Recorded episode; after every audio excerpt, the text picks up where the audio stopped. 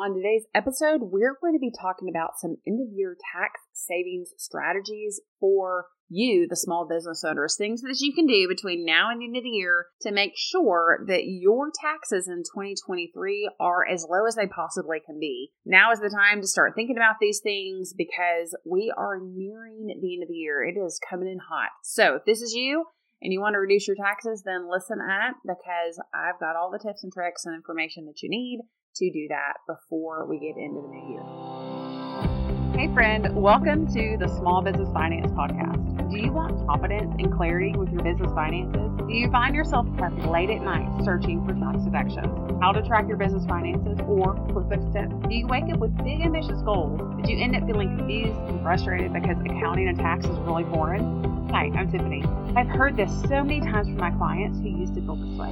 They feel overwhelmed about what to do with their numbers and wish they could stop the financial madness. They wanted clarity and the ability to grasp the financial basics, know the protocol when they had a question, and to stop worrying about owing money to the IRS. But they thought they weren't good with numbers, and the overwhelm kept them stuck without any solid financial plan until they realized that business systems are the ticket to gaining financial confidence. In this podcast, you will learn step by step systems, easy to understand financial tips, and mindset transformation so that you will gain financial confidence as an entrepreneur. So, dust off your spreadsheet, warm up your coffee, and let's get going. Know it feels a little bit silly to start talking about 2024 and end of year tax planning and things like that at this point. But as of the time of this recording, it is the middle of September. And honestly, I'm shocked that we're already here. It does not feel like it should already be almost October. It's still blazing hot in Houston, which is where I'm at, Houston, Texas. But we're getting close to fall. The fall has already started. Kids are back to school, all the things. So I feel like between now and Christmas, it just goes super fast. Every year I feel like that. Part of it is too, we've got lots of birthdays between now and the end of the year, and then you throw in a couple of holidays and a couple of tax deadlines, things like that, and it's just crazy. But with that said, it really is the time to be kind of trying to figure out what you're going to do between now and the end of the year to make sure that you're in a good position from a tax perspective. So I wanted to talk through some strategies that you really need to be aware of to make sure that you are covered and control doing all the things that you can do to reduce your taxes. In full disclosure, some of the things that I'm going to talk about, I don't always talk about these things on the podcast. Typically, I'm talking about uh, strategies and specific deductions and things like that. It's a little less about that. It is a lot more, it's more on the strategy side of things, I guess I should say, is the best way to put it. These are things that are more traditional. So let's just go ahead and jump into it. So, the first thing I would say is if you need a vehicle for your business or you have a vehicle that is kind of on its last leg, not doing that great, needs some repairs, and you're thinking about replacing it, then now's the time to do it. I don't always advocate for vehicle purchases, just in full disclosure, because what I feel like is that's kind of the only ace in the hole that most CPAs have is to tell their clients to buy a vehicle or equipment, which, spoiler alert, that's the second thing I'm going to tell you, but I'm not going to get into that right now. But I feel like a lot of CPAs, that's their only go to is to tell you to buy stuff for the end of the year. And it's never discussed on whether or not it's an actual good business decision. So I want to specifically talk about this because you don't go out and buy a vehicle just to buy a vehicle. If you're already thinking about doing it and it really is a need in your business, then sure, get after it. Do what you need to do. But I know some people who want to buy a new vehicle every year for the tax deduction. And that just seems a little silly to me because it's not a good overall financial, financially wise move, I guess I should say, for most people. I want to interrupt this episode real quick to let you know that I am releasing a brand new course to help you reduce your taxes. It is the Tax Savings Institute. I am amped about it. You're going to be too as soon as you see what I'm releasing on October 1st. If you are interested in optimizing your taxes as a small business owner, you're definitely going to want to get on this waiting list to get the best pricing, some amazing bonuses, and best of all, to start taking control of your finances and your taxes and get those reduced. There is no time like the present as we are getting close to the end of the year. You definitely want to get a jump start on this before the end of the year and before we start 2024 because now is the time to reduce your taxes. So go to the link in the show notes click that link, get on the waiting list. You're definitely going to want to get this, these amazing bonuses and prices that I'm going to be doing as we release October 1st because those prices are going to go up. So go to the link, get on the waiting list, and start taking control of your taxes and finances now.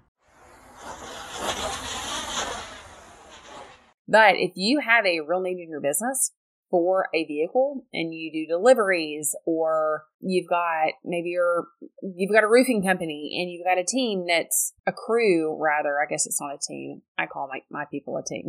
I guess if you're a roofer it would be a crew and they're driving all over the place putting on new roofs then yeah you need a vehicle and it needs to be reliable but not every business needs one. Um, I, I don't have a business vehicle because I work remote and it doesn't make any sense to me. I would not be over the 50% usage threshold that you really need to uh, for usage in order for that to make sense. So don't go buy one just to get one, but if it makes sense for your business, get after it and do it. Now, the second one, as I've already said, is buy equipment. So again, if your business needs specific equipment, in order to make additional money or to do the job more efficiently. And from an operational perspective, it makes sense. Do it. Do it before the end of the year. Don't wait until January because then you don't get the benefit for a whole other year. That's just silly. But, you know, if if you can justify it from a return on investment perspective, and I'm big on that. Again, don't buy just to buy, but if you can get a, a good return on that investment, then do it. I've got a client who is a plastic surgeon and she buys equipment because she's able to then offer new procedures and, you know, upsell clients and all the things. Like it, it makes sense from a business perspective. Often she'll ask me, does it make sense to do this? Well, my question is, is what's the return on, on your investment? What is it going to be able to do for your business? How much more money is it going to make? How quickly are you going to be able to pay off that machine from an additional revenue perspective, right? That's the return on the investment. So you buy a piece of equipment for a hundred grand, and it's going to take you five years to make a $100,000 in revenue from that piece of equipment, that doesn't make sense. There's there's no point in that. Can you rent the equipment? That might make more sense. But if the equipment costs a $100,000 and you're going to make that back in say 6 months, well, that's a no-brainer because anything under a year for return on investment is a no-brainer. And honestly, it can be I don't know, everyone's a little different, that it can be a year and a half, 2 years when you're getting that paid off that quickly from additional revenue, then that makes sense in the business. So buy equipment if it makes sense and do so before the end of the year. A lot of times, you know, you're able to finance that equipment so you're not having to impact cash flow, but you're getting the benefit on the tax from either Section 179 or bonus depreciation, both on this and a new vehicle. So it just it's it's very beneficial. By the way, I do want to say as well that you want to look at the various depreciation rules in 2023, and I'm not going to get into it in detail in this particular episode, but in 2023, the bonus depreciation that was allowed went down from 100% to 80%. 2024, I believe it goes down to 60% and so on. It'll actually end up phasing out in just a few years. Bonus depreciation will go away. There are distinct differences between bonus depreciation and Section 179. There's pros and cons to both. So you'll want to look at that have your CPA do some calculations for you to see what makes the most sense as well um, from that perspective and uh, just be smart about it. So, the third thing that you can do to reduce your taxes before the end of the year is to prepay next year's uh, expenses if you can, if you need new equipment and you know you're going to need it next year for a job, can you buy it in 2023 for insurance? A lot of times, insurance policies, they'll give you a discount to prepay it, pay it up front, that sort of thing. Can you do that before the end of the year? Are there vendors that you can pay now versus later? Um, even things like charitable contributions, which are typically not deductible on the business, but they are you personally, um, unless you're a C Corp. Even doing something like that where you're paying your charitable contributions now versus next year. Maybe you are expecting more money next year. There's just, you know, if you can pull things in and out, that's always a good thing. The other thing to be aware of too is that if you write a check, which I know a lot of people don't write checks anymore, I get it. But if you do write a check, you're a big enough business where that makes sense. If you mail a check before the end of the year, you can go ahead and get the deduction this year versus next year um, even though it has it's still in the mail, it hasn't cleared yet. So just a little FYI on that. The fourth thing that you can do to reduce your taxes before the end of the year is delay some income. You know, if you're expected to be, you know, in, in the same tax bracket next year versus this year, then you can delay some of your income until the beginning of, of the next year. Basically cut down on how much taxes you're going to have to pay for this year. So essentially you're deferring income when you do that, in addition to accelerating some deductions like like I just mentioned on paying the expenses now versus later, then you can actually have a pretty good arbitrage there between income and expenses and adjust your income accordingly. It all ends up washing out eventually.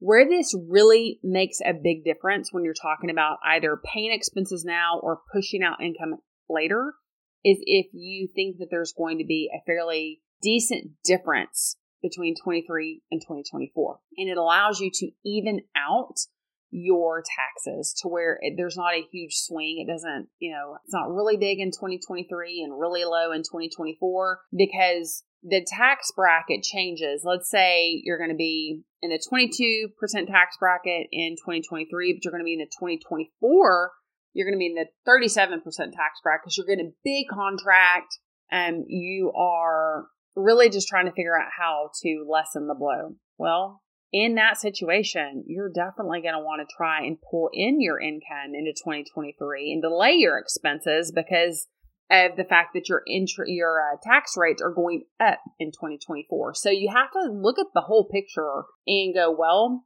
what is this going to look like? Because in that scenario where your income's going to go up considerably in 2024, then you're going to be paying a lot more tax, which means if we can get more deductions next year and more income this year, it makes a whole lot more sense to do that. And vice versa. Let's say your interest, your tax rate is a lot higher this year and it's going to be lower next year. In that situation, you want more deductions this year and more income next year. So think about it from the whole picture because all those things matter.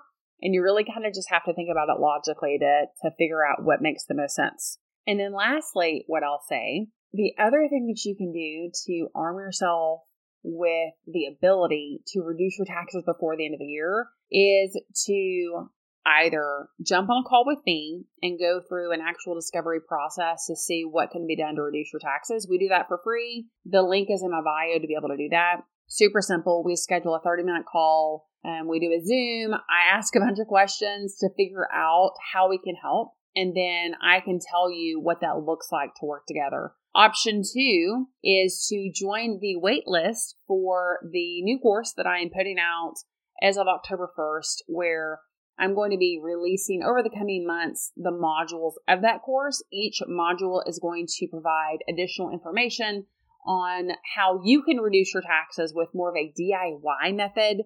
I'll be helping you implement those things, putting that into your actual tax return into your financials so that you're getting the benefit of that. It's going to be super powerful. You are absolutely going to want to be on that waiting list because I'm going to be offering a lot of discounts on that for my founders, the new people, the first comers to join my program. So those are the those are the options. Do a call with me or jump on the wait list for my course because either way, you're going to be, I can assure you, a level up from your peers that are not working with a progressive CPA and not arming themselves with knowledge. Like, I get it. I love TikTok. It's amazing. Instagram has some really great information as well, but little blurbs are not enough for you to know what you can and cannot do. So, my desire with the course is to be able to give you enough information as well as the ability to ask me questions so that you can then implement those things and get the deductions before it's too late, before December 31st, 2023. So, with that said, thank you so much, as always, for um, joining in on listening to me today. Go leave me a five star review if you would. Um, it helps my message to get out to more people, which is really what I want. I just want more people to have the knowledge that they need to reduce their taxes. So leave me a five star review on Apple if you would, because that is so helpful. And with that said, thanks again, and I cannot wait until the next episode.